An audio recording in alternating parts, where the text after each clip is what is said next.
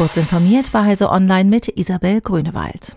Arabische Sicherheitsbeamte sollen Spyware der NSO Group auf Handys der Frau des Journalisten Jamal Khashoggi installiert haben, Monate vor dessen Ermordung.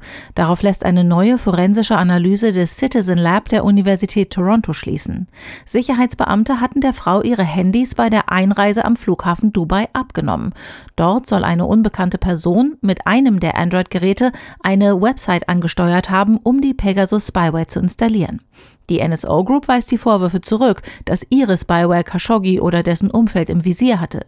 Die Analyse des Citizen Lab steht dem entgegen. Das Sicherheitslabor hatte die Website als eine Quelle der Pegasus Spyware identifiziert.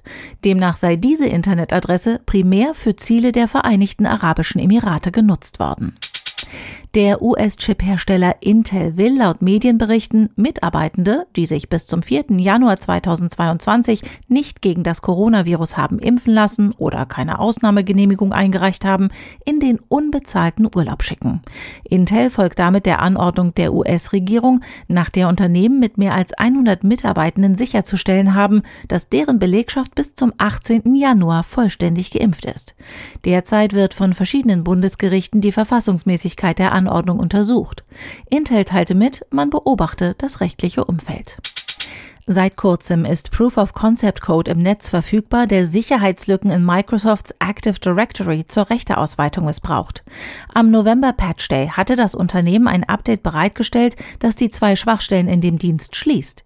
Microsoft weist daher noch einmal eindringlich darauf hin, die Aktualisierungen für das Active Directory unbedingt einzuspielen. In den USA wird die Einführung digitaler Ausweise vorbereitet.